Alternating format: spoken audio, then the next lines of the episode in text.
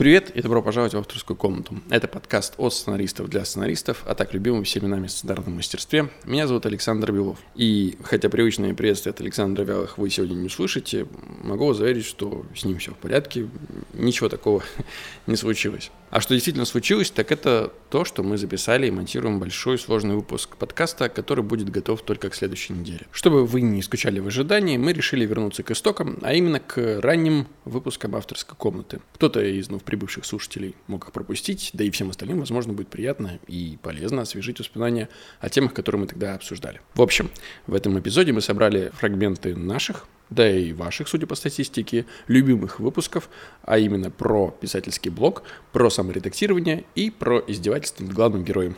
Приятного прослушивания.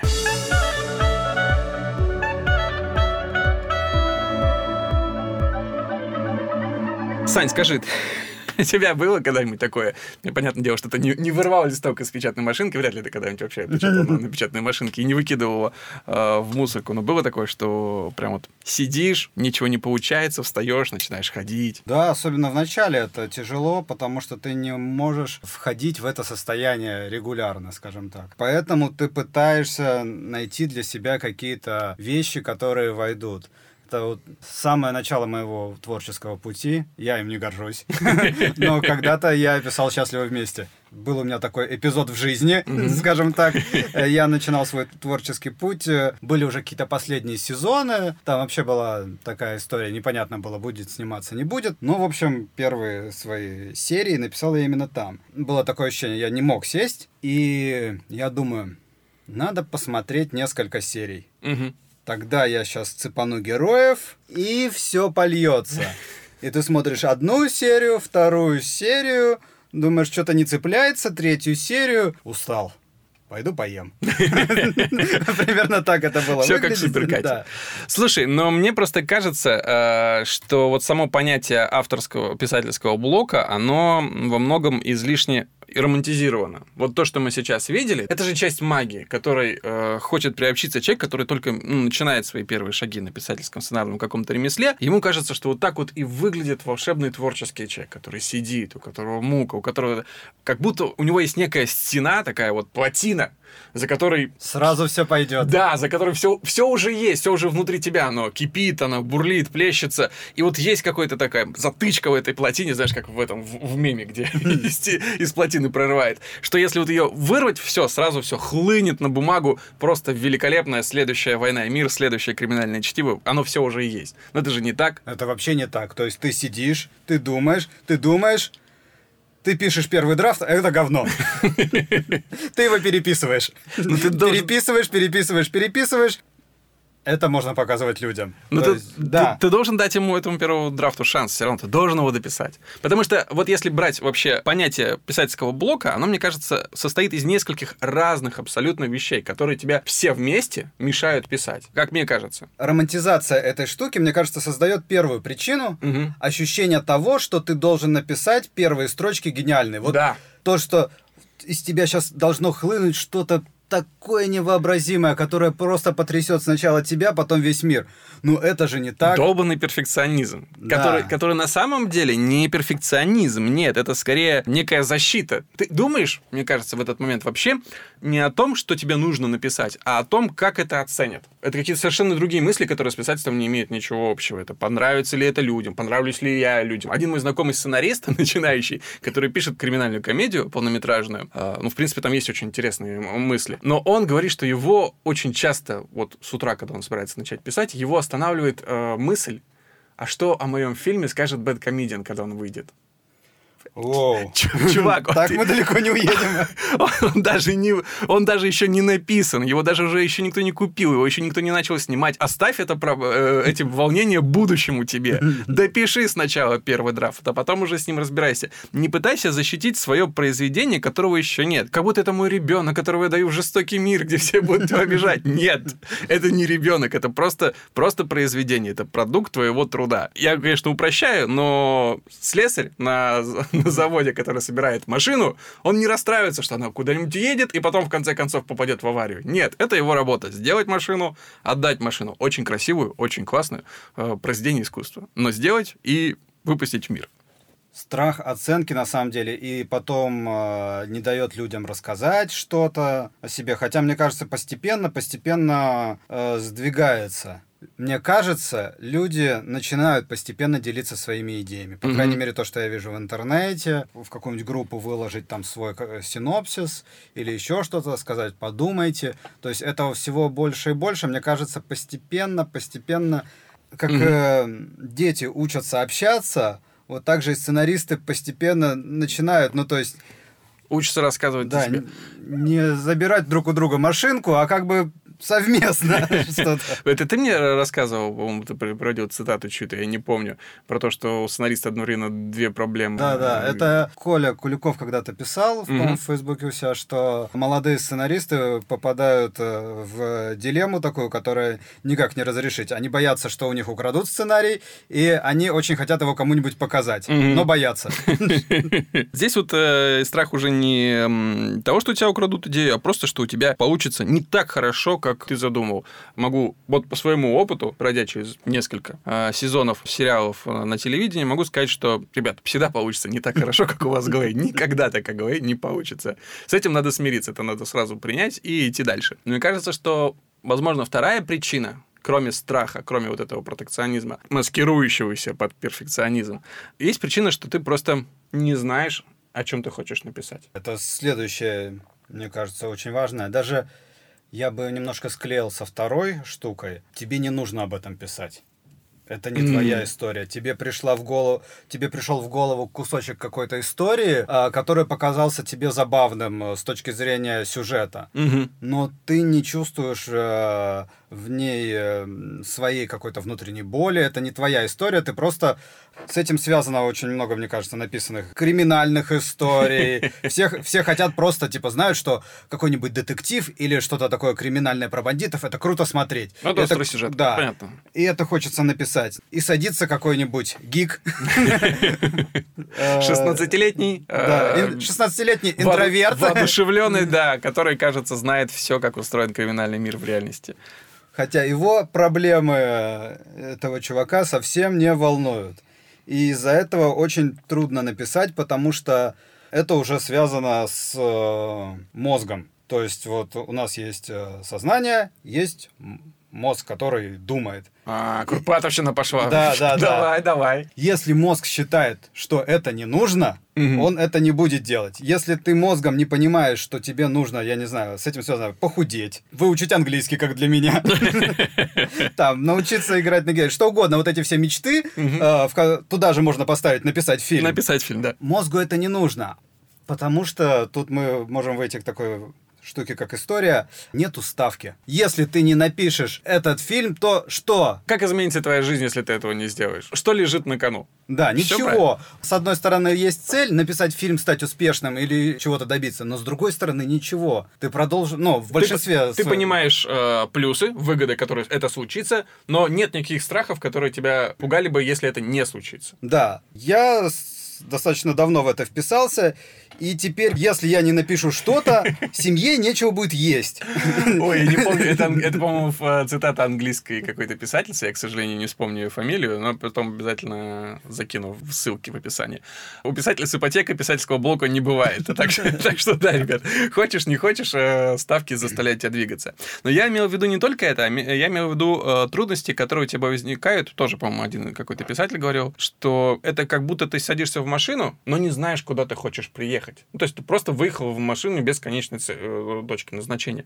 И это очень плохо. Точно так же, почему я всегда ратую за очень подробные эпизодники, beat sheet ы, называйте как хотите, э, скелеты э, серии или вашей истории, outline. Когда ты его расписываешь, это не только помогает тебе в общем понять историю, да, которую, которую ты хочешь прописать. Это, во-первых, помогает тебе ее еще раздробить на какие-то очень понятные куски э, работы. Не пройдя весь путь, ты не представляешь его этапы, поэтому ты не можешь четко его разделить в голове. Mm-hmm. И перед тобой лежит всегда глыба сценария.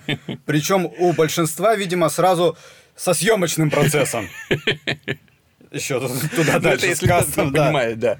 А чем больше ты этим занимаешься, тем больше ты понимаешь коротенькие этапы. И да, ты понимаешь, что сегодня я сделал вот кусочек. Вот как знаешь, когда пишешь там сезон, каждый вечер у тебя на доске должна быть э, записана история. Угу. Вот умри, но запиши. Она может быть плохая, она, ты ее потом сотрешь. Но если ты каждый день это будешь делать, то в конце недели у тебя там будет э, две нормальные истории, Да. допустим, одна нормальная. Ну, у тебя что-то будет. Если ты каждый раз будешь вот здесь что-то недодумано, вот... ах, Возвращаться, да, перепридумывать. Да. Это ужасно. Это заставить себя делать маленький кусочек в любом случае, мне кажется, это первый шаг в преодолении. Я видел людей, которые садились писать сериал, допустим, Мгм. Сразу диалоги.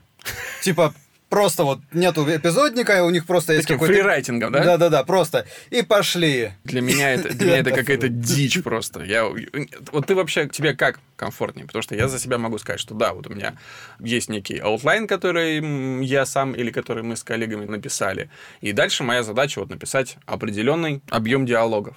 И мне проще, ну, например, я с утра или там с вечера, неважно в какой момент, я загружаю эту информацию себе в голову. Я хожу, я могу там в душе э, проговаривать, э, там на беговой дорожке, там что-то себе придумывать, как эта сцена выглядит. Единственная проблема, что я, если у меня в это время руки заняты, я не могу это как-то записать или надиктовать себе какие-то прям конкретные решения, а потом могу их забыть. Но тем не менее, когда я прихожу к компьютеру и хочу вот сегодня пописать, у меня на самом деле в голове уже все должно быть. Первые 10 реплик и описание решений сцен, они должны быть уже в, в голове. Иначе это будет просто тупо сидение, как раз вот это смотрение в компьютер и попытки взломать систему, которая... У меня бывает по-разному. То есть, э, естественно, постоянно это в голове крутится, чем дольше оно крутится, тем э, обычно лучше какие-то решения. Ты можешь додуматься до каких-то нестандартных, потому что, естественно, мозг э, ленивая скотина, и э, при любом удобном случае фигачит шаблонами и клише только в путь. Это его работа. Да, это его работа сохранять энергию, не тратить на нестандартные решения. Но иногда я могу действительно просто зацепиться за какую-то штуку. То есть я все-таки, наверное, пишу первые несколько строчек просто чтобы войти. То есть я понимаю, а там она, она заходит, говорит привет, там или сразу понимаю, что нет, должно сразу с какой-то проблемы, сразу что-то там вкидывает, и тебя пошло, пошло, пошло. Есть коротенький вход в состояние, я могу его потом отрезать.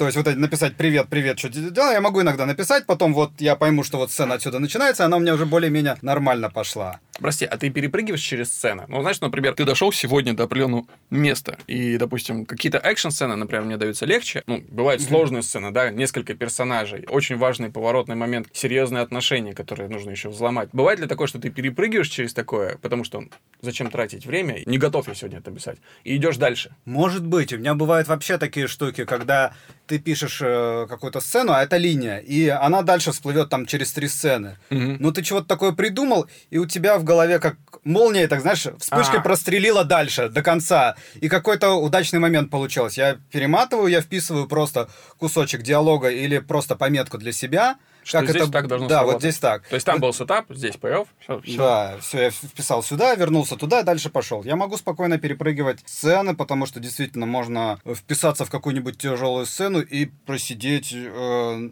глядя на нее полдня. А так я напишу все легкие, и у меня будет ощущение, что я офигительно поработал. Да, и у тебя, по опять же, перед глазами будет одна сцена, которую нужно взломать, и все. И это уже тебя наполняет какой-то энергией, вдохновением, потому что, ну, блин, задача-то почти выполнена, последний финальный рывок. Да, А, кстати, вот очень важно, мне кажется, это дает силы, то, что ты видишь законченную работу, кусочек, вот как раз, когда я говорил про доску, мгм. ощущение того, что ты что-то сделал. Потому что процесс длинный, и существовать э, там, я не знаю, несколько месяцев, когда у тебя нету ничего законченного, очень тяжело для себя. Ощущение, что ты никуда не двигаешься. Да.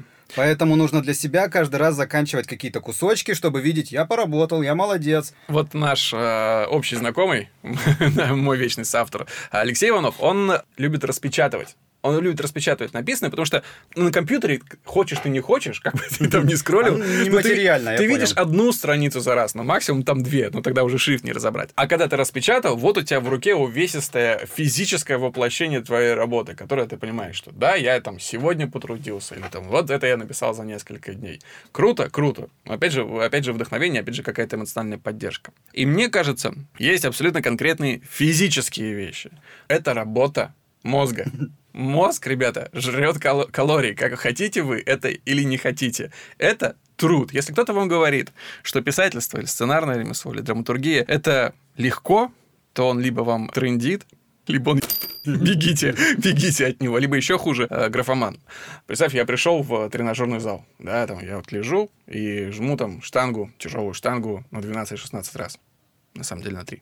На 25, скажем, на 25, да. Вот я 25 раз ее пожал, и у меня мышцы пошли в отказ. И я такой, М, это жимный блок.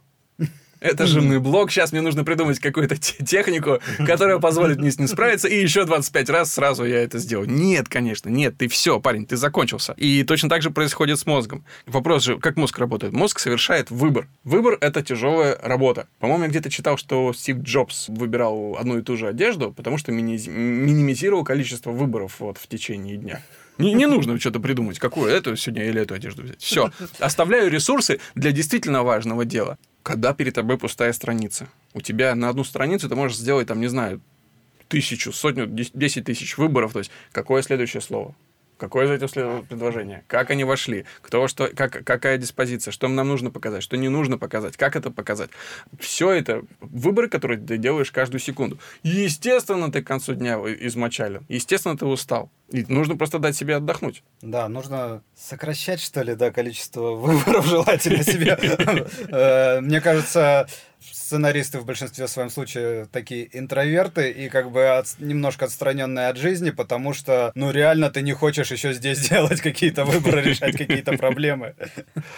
Есть коротенький анекдот на эту тему, что чувак приходит и говорит, блин, я устал, у меня такая тяжелая работа, а что ты делаешь? Я маленькие апельсины складываю в одну коробочку, а большие в другую. Серьезно? Говорит, каждую секунду выбор.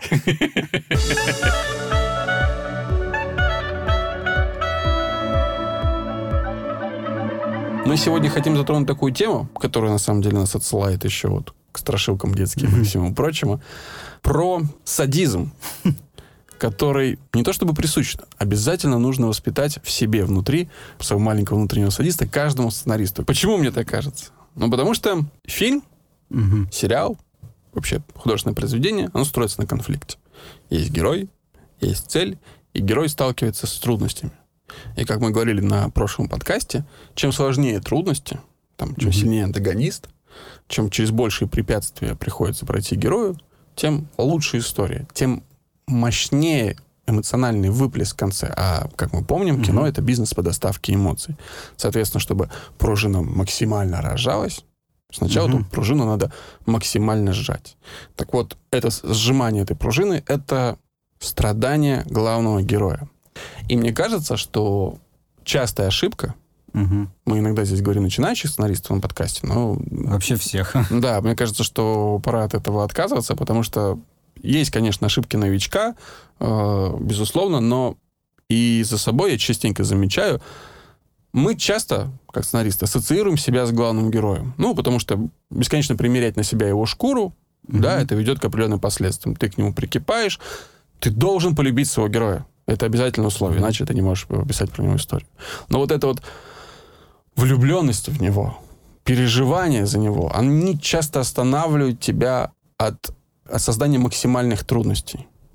Тебе хочется, чтобы он пострадал, но так. Чуть-чуть. На полшишечки, да. Мне кажется, тут даже, ну, по крайней мере, за собой, наверное, другую немножечко э, мотивацию, что ли, нахожу. Это, опять же, она из-за а, гиперассоциации себя с героем, но мне кажется, что вот даже то, что я уже на него обрушил, я это чувствую очень сильно. Я очень сильно переживаю в этот момент.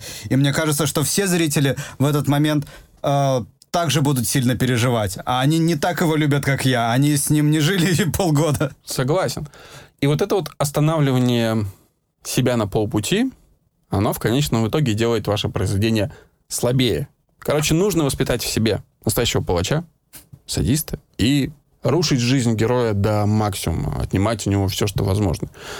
Здесь мы оговоримся, да, что, конечно, в первую очередь речь идет о фильме mm-hmm. или о мини-сериале, о какой-то короткой дистанции. Ну, ты имеешь в виду горизонтальный сюжет? Да, горизонтальный сюжет, когда ты идешь из точки А в точку Б, ты знаешь, что это случится довольно там, относительно скоро, но это все равно соучиться. Угу. Твой герой претерпевает изменения.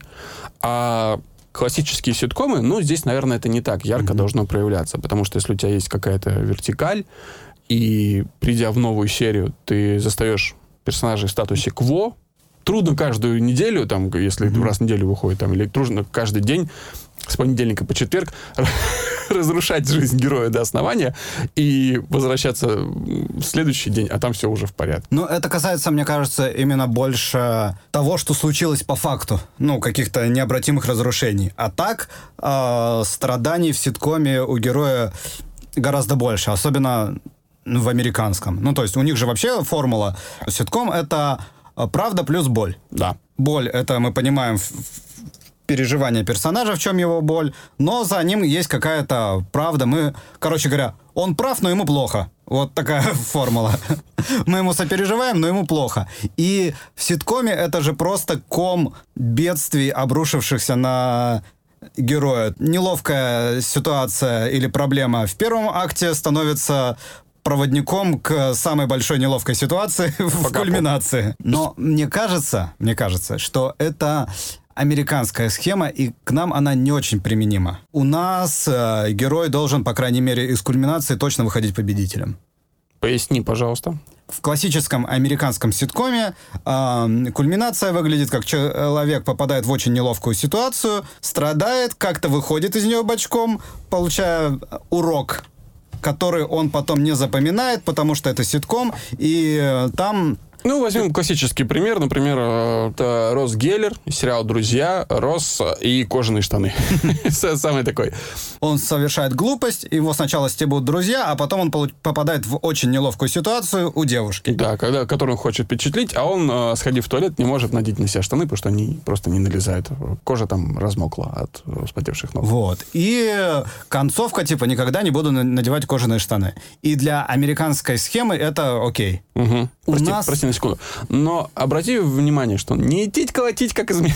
извинился, он не, про... не прожил трансформацию, да? Не-не. Просто а... ну, маленькое решение. В ситкоме э, герои не меняются. Конечно. Они ничему не учатся, потому что если они начнут учиться, ситком закончится. Они вроде бы номинально делают выводы, но по факту потом наступают на те же грабли э, еще раз. Почему страдания? Это очень-очень важно для нашего героя. Это, естественно, еще задолго до вообще появления кинематографа все было понятно. Возьмем самое, возможно, одно из самых старых произведений в истории человечества — Библию. Угу. Ну, то есть это какой-то абсолютно понятный культурный код, который вот мы воспринимаем. История Иова. Ты знаешь угу. историю Иова? Ты знаешь историю Иова. Ну, Я для, да. для тех, кто не знает. Был хороший парень. Опять же, мы без каких-либо оскорблений чувств верующих ребят. Я не особо верующий человек, я рассматриваю это сейчас именно с контекста культурного кода, да, культурного наследия. Был Иов, хороший парень, очень набожный, верил в Бога как только мог, даже сильнее, чем Милонов, возможно. Бог его за это ну, раздавал добра. Угу. Была семья, были дети, было хозяйство, все у Иова было хорошо. И возник конфликт между двумя персонажами с разной системой ценностей. А, Бог и дьявол э, поспорили за Иова. Значит, дьявол говорит, что типа он в тебя верит, чувак, потому что у него все есть от тебя. Ну, трудно, трудно не поверить тебя, когда у тебя все хорошо. Спасибо тебе за это. Он говорит, не-не-не-не-не. Говорит он Бог. Он в меня верит, просто потому что это Иов. Просто потому что Иов классный. Иов Иов mm-hmm. верит в меня.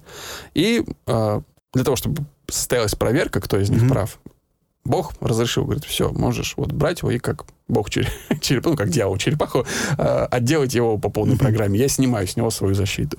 И там дьявол, по-моему, как-то оттянулся просто по полной программе. Он я, я боюсь, ну там э, сначала у него все умерли, дом сгорел, потом э, тело его покрылось коростами. Короче говоря, там жесть была полная, но мне да. кажется, что это все творил Бог. Да? Что слушай, дьявол говорил, ну, ну, слушай, ну, он нормально себя чувствует, ну, забрал ты у него дом, если он все равно тебя любит, потому что он хорошо себя чувствует. А, он Болезни, провоцировал, да? Провокатор. У нас с тобой разные конфессии, Саня. в, моей, в моей, мой хороший бог такого, такой фигни бы никогда, никогда Ну, опять же, да, мы небольшие специалисты да, по мы, этой мы книжке. Не очень шарим. Ты читал когда-нибудь Библию? От начала до конца? Нет, я смотрел мультики. В общем, все он потерял, кроме веры. И за свою веру он ему, в итоге Бог отдал, поправь меня, если я ошибаюсь. Типа он ему все остановил, детей там новых ему накидал, новое Не хозяйство. помню, ну, помню, в общем, кончается. его снова все было хорошо. К чему это? Нам нужно, чтобы блага, духовный рост, эволюция персонажа, все, к, к чему мы стремимся, они не считаются вот зрителем, человеком, который слушает mm-hmm. историю, они не воспринимаются как честное, честно mm-hmm. заработанное, пока за это, за эту эволюцию, mm-hmm. э, перерождение не заплачена максимально высокая цена. Это никак не соотносится с реальностями жизни. То есть, ну, если мы посмотрим на мир вокруг нас, мы видим, что люди, не проходя через жестокие испытания, тем не менее могут э, быть хозяевами этой самой жизни. Но в сторителлинге нам нужно показать, без реальной борьбы, без жертв героя, мы просто не верим в историю.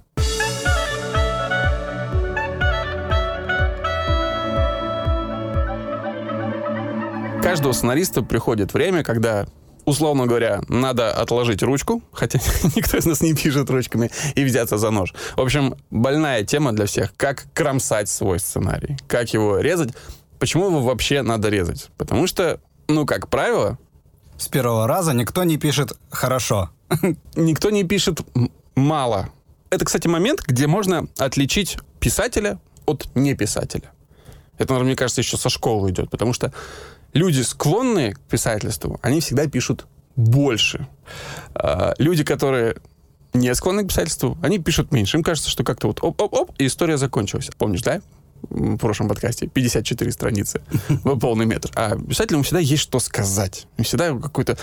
Если ты там...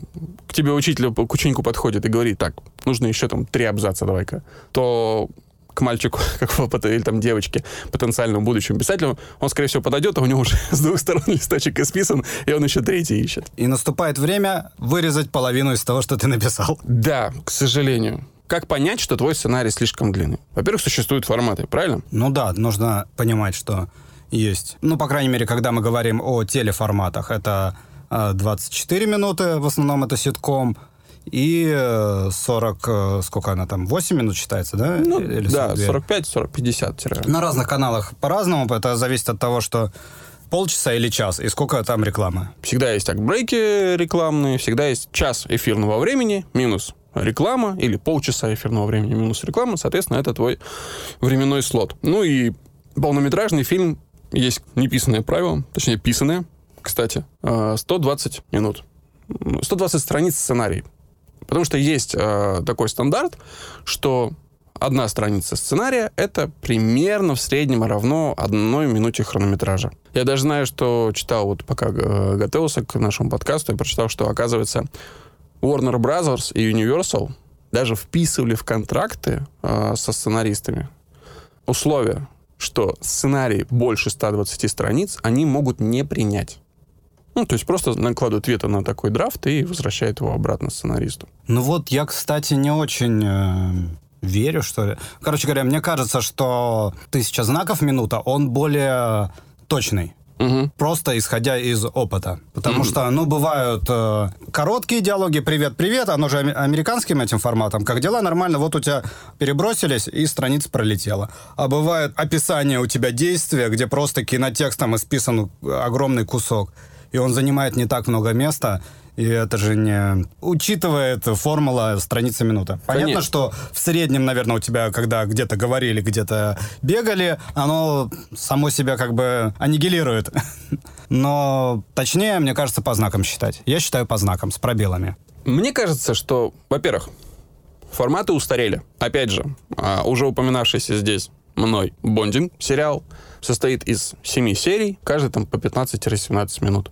15-17 минут это ни в коем случае не ТВ-формат. Но большинство сейчас э, уже ориентируется на вот площадке, и цифровые платформы, да, предоставляют тебе гораздо большую свободу. Ты уже не сдерживаешься телевизионным форматом, тебе уже абсолютно наплевать на рекламные паузы, ты можешь снять одну серию 30 минут, а вторую серию там 45 если у тебя есть о чем рассказать в истории, потому что ну, всем все равно, просто люди смотрят, они включают ну, ноутбук да. и пошло. Мне кажется, здесь тренд э, задали ребята из «Игры престолов», которые просто клали на формат с, такой силой, начиная от 45 минут до, по-моему, часа 20. Да, и что самое смешное, они-то как раз это делали на телеканале, на кабельном, но тем не менее на телевизоре. Но кроме того, что форматы, да, устарели, все равно нужен какой-то стандарт, чтобы считать хронометраж. В том числе сценаристу. Если ты хочешь зайти в индустрию, если ты хочешь произвести впечатление на людей, которые покупают сценарий, нужно дать им понять, что ты в этом соображаешь. Ну, нет более, наверное, универсальных форматов, чем там тысяча знаков минуты или страница минута. Они хромают, но они единственное, что пока есть. Либо садиться и пересчитывать. Это, кстати, тоже рабочий момент. Э, есть история про Аарона Соркина. Когда он писал социальную сеть, он принес вот эту открывающую сцену Помнишь? Марк Цукерберг расстается со своей девушкой. Они сидят в кафе и... Да, они сначала разговаривают и в итоге расстаются. И она какая-то длинная, там прям несколько страниц она расписана. Но дело в том, что э, Соркин пишет очень стремительные диалоги. Между репликами его персонажей практически нет пауз. И когда ему сказали, что... И Финчер, по-моему, сам сказал, что, типа, это слишком долго, надо вот эту сцену выкидывать или сокращать. Пять минут. Он говорит, нет, это не пять минут. И Аарон сам записал на диктофон то, как эту сцену нужно проговаривать. И у него там вышло в два раза практически меньше.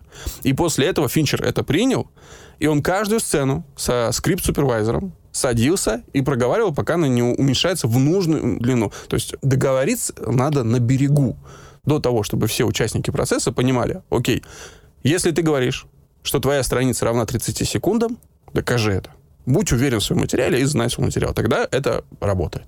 Ну, тут есть еще такой момент, что на съемках это всегда больше. Постоянная картина, вот я не знаю, обращал внимание, нет, а, сидит скрипт и говорит, на 40 секунд больше, на 30 секунд больше, на минуту больше, на 2 минуты больше, в зависимости от сцены, набегают всегда.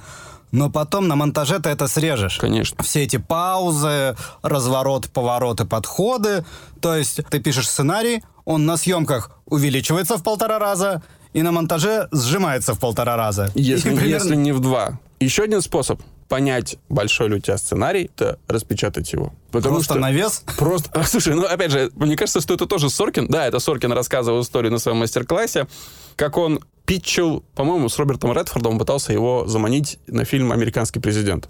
И у него было секундочку, фильм 300 страниц. Он пришел на встречу, а были другие времена, не такие э, продвинутые, он пришел на встречу с пакетом, в котором лежал просто вот этот вот увесистый ком сценария. И из этих 300, представь, ему нужно было, он в итоге срезал до 120 насколько больно все это прошло для человека, который внес 30 страниц, будучи уверенным, я докажу, что они нужны. Окей, ладно, есть «Властелин колец», да, который больше двух часов. Но вот здесь особенность такая, что «Властелин колец» — это известный продюсерам и режиссеру бренд, известная история. Ну, также, мне кажется, и э, «Мстители» последние, тоже вот вся трилогия, там в районе двух часов, даже больше. Даже с лишним. Я к тому, что многие скажут, что, типа, классные фильмы бывают гораздо больше двух часов. Но это либо именитый режиссер, как Кубрик, которому позволяется снимать больше трех часов, либо это какой-то известный... Никто не примет «Властелина колец» условного в виде спек-скрипта. То есть, если ты напишешь никому неизвестный автор, никому неизвестную историю на два часа там, с, с лишним, то шансов, что ее примут и прочитают, дочитают. В, в, дочитают просто в разы меньше. То есть, если у продюсера будут на столе лежать два сценария, один из них будет там 111 страниц, а другой 207, у меня есть очень большая уверенность, что вот этот он прочитает первым, а вот до этого, возможно, даже не дойдет. А, ты сейчас жестами показывал на радио. Ты показывал две книги жестами. Люди не видели, какую ты показывал. Да, на, подкасте надо быть э, учитывать свои жесты. Ну, в общем, все поняли, да. Маленький сценарий прочитают, большой нет. Да. Итак, ты написал свой сценарий. И вот он у тебя длиннее того формата, в котором ты предполагаешь, хочешь, чтобы его сняли. Что делать дальше? Ну, резать, причем постепенно. Мучительно больно, чтобы было. Поэтому постепенно. Первое, что ну, я бы предложил, что я обычно делаю, это я структурно бы посмотрел, все ли сцены нужны, все ли линии нужны. Mm-hmm. Потому что часто бывает какое-то колено ненужное, которое тебе изначально кажется, что там есть какая-то эстетика или еще что-то. Но если оно не двигает историю, скорее всего, придется избавиться от него. Но это обычно еще на, на этапе придумывания, но бывает и, и после можно проверять. Ты начинаешь проверять каждую линию отдельно поэтапно. Вот у меня экспозиция, то есть какая-то завязка, усугубление проблемы, поворот, э, неправильное какое-то решение, э, кульминация. Ну, и так ты каждую линию проходишь и смотришь, нет ли там пустых битов. И они могут появиться за счет того, что у тебя, допустим, части экспозиции размазаны, и у тебя в середине стоит экспозиционная сцена, которая не двигает историю ты понимаешь, что без этой информации у тебя дальше история не двинется. Но здесь просто посреди движения истории люди останавливаются и начинают э, задавать нужную тебе информацию. С этим нужно бороться. Наверное, самый простой вариант — это закинуть эту информацию в другую линию, где будет движение. Если эта линия не двигается в данный момент, пока не появится вот эта информация, то наверняка двигается другая линия. Давайте в ту сцену запихаем это. Или еще какие-то нужно искать варианты, но мне кажется, что первые на выход из длинного сценария стоят экспозиционные сцены, которые не двигают историю в середине действия. В начале это еще как-то можно простить, но чем дальше двигается, тем с этим сложнее. Ты сейчас говоришь про вот полноценный кат. Резать как по полному. Я помню, что мы э, в определенные периоды, когда мы сдавали серии на канал, mm-hmm. мы очень часто пользовались косметическим э, сокращением. Я помню, как мы сидели все авторской группы и удаляли точки в, в конце предложений. Ой, это была явная глупость. Но это позволяло сократить страницы. Это визу... Здесь вопрос в том, какую цель ты конечную преследуешь. Одно дело, если ты просто преследуешь цель как работник просто наемный, тебе нужно сдать определенное количество страниц. Страниц, да. При этом, ну, сохранить историю. Но ты не хочешь вот ничего из этого вырезать, или ты уже все вырезал, а в формат все равно не вмещаешься, и ты начинаешь хитрить. Ты удаляешь точки в конце предложений. Таким образом, кстати, ребят, вы удивитесь, но можно реально по полстраницы с там 24 э, сократить. Ты где-то удаляешь сокращаешь э, вот в действии, когда у тебя два абзаца, ты сокращаешь в один абзац. Да, ты начинаешь кинотекст сокращать. Э, очень э, крутой навык — это пройтись по диалогам и посмотреть, где у тебя в диалоге чуть-чуть на следующую строчку выходит. То есть у тебя э, две строчки, и одно слово вылезло на третью. И вырезать там предлог какой-нибудь, чтобы оно сразу в две строчки. Да, так можно э, э, вжаться в страницы. В принципе, когда особенно ты сдаешь пилот, мне кажется, особо страшного в этом нет, потому что пилоты не так регламентированы по времени. Э, скорее всего, там что-то не получится, надо снимать с запасом если в реальном, ну, как бы процессе в производстве я против таких сокращений, mm-hmm. это очень плохое занятие. Ты роешь себе яму, в которую потом на монтаже сам с размаху грохнешься, когда тебе нужно будет вырезать 5 минут, а закончится да, здесь ты говоришь про ответственность сценариста, который находится подключенным к процессу все время съемок. То есть не просто написал, сдал сценарий и расстался с этой историей, и потом где-то увидел на канале, а вот это я написал. Причем оно, скорее всего, будет выглядеть совсем иначе, чем ты писал. А есть, э, как правило, это касается сериалов, которые сейчас э, создаются, практика предусматривает, чтобы сценарист присутствовал на всех этапах производства, фактически становился креативным продюсером. И, конечно, здесь ты на площадке уже столкнешься с реальными проблемами, если будешь сокращать вот так вот косметически. Потому что в реальности это не даст тебе ничего. Вот я, например, я помню, что я, я сокращал многоточие. Я люблю многоточие. Gosh, I love многоточие. I love typing them and I love reading them. Ну, блин, они реально визуально ну, перегружают э, сценарий. И иногда, иногда их можно сократить. Но по факту сокращение многоточий не слишком много тебе дают времени. Пара буквально советов начинающим сценаристам. Если вы пишете в программе, которая подразумевает э, киношный стандарт, киношный формат, Фейдин, Кит сценарист, Райдер дует. Пожалуйста, пожалуйста, пожалуйста, пожалуйста, пожалуйста, пожалуйста, не меняйте размер шрифта. Не надо сокращать межстрочные интервалы, не надо вот этих вот хитростей, потому что даже если ваш э, сценарий примут, и он там, допустим, полнометражный фильм, все те же 110 страниц, и все скажут, о, круто, давайте запускаем в производство. Как только придет второй режиссер или там режиссер по планированию, он все это обязательно кинет в свою программу, переформатирует, и вдруг все это вылезется страшно, а виноватым все равно будете вы, а не второй режиссер по планированию. И, скорее всего, это сильно повлияет на отношение к вам как к сценаристу. А если продюсер не очень наивный, то он это сделает, э, увидит э, изменения формата еще на стадии чтения и тоже все поймет. Поэтому не надо так э, пытаться надурить. Это сыграет против вас. Опять же, я считаю по знакам, поэтому это не сработает вообще никак. А все спецпрограммы тоже считают автоматически. Да, для меня всегда это волшебство, как считают. Ну и всегда помните, что если вы болеете за свою историю, то никто лучше вас ее не сократит. Это правда. Поэтому вы либо можете вырезать сейчас изящно и болезненно, ну, чуть менее болезненно. Но придумать, как это сделать э, по-человечески, чтобы не пострадал смысл. Конечно. Или это сделают на монтаже. Но там никаким изяществом, возможно, не будет пахнуть. Это будет по мясу, и это будет максимально больно, прям ржавой пилой вот так вот ампутировать куски. Это, а это ваш сценарий, помните об этом. Практически всегда все то, что ты хочешь сказать, можно сказать короче. И это, опять же, сделать тебя профессиональнее как сценарист. Точно. Да сейчас, на самом деле, тут же важно еще очень, э, я хотел вначале сказать, отстраниться от текста. То есть... Не страшно, если ты скажешь это сейчас. Мысль не стала слабее. В общем, самая большая сложность это действительно э, взглянуть на свой текст заново.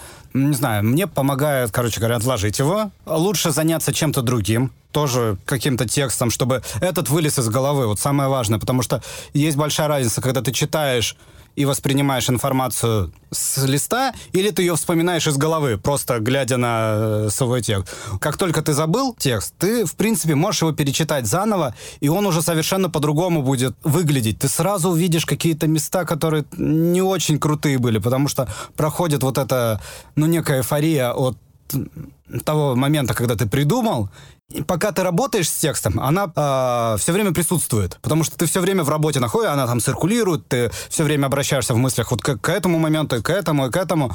Но как только ты забыл текст, ты можешь перечитать его и, и вырезать все, что в этот раз тебе кажется не таким крутым, как было раньше. Что-то останется крутым, что-то перестанет. Подытожим. Сокращать надо. Косметические сокращения могут вам помочь, но только на короткой дистанции могут навредить. Надо отстраняться от текста, чтобы безболезненно его редактировать. И если есть возможность, ребят, идите на площадку, это вам откроет глаза на многие вещи. И слушайте, вот там лайкайте, пишите комментарии и задавайте вопросы, которые мы можем здесь э, в эфире наших будущих подкастов разобрать. Саш, спасибо тебе большое, это была отличная беседа. Спасибо тебе. До... На, на, надо было ее записать. До следующей недели. До следующей недели. Пока. Пока.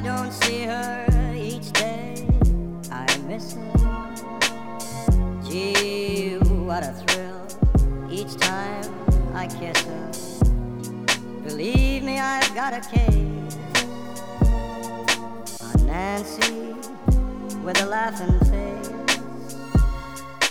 I don't see her each day, I miss her. Gee, what a thrill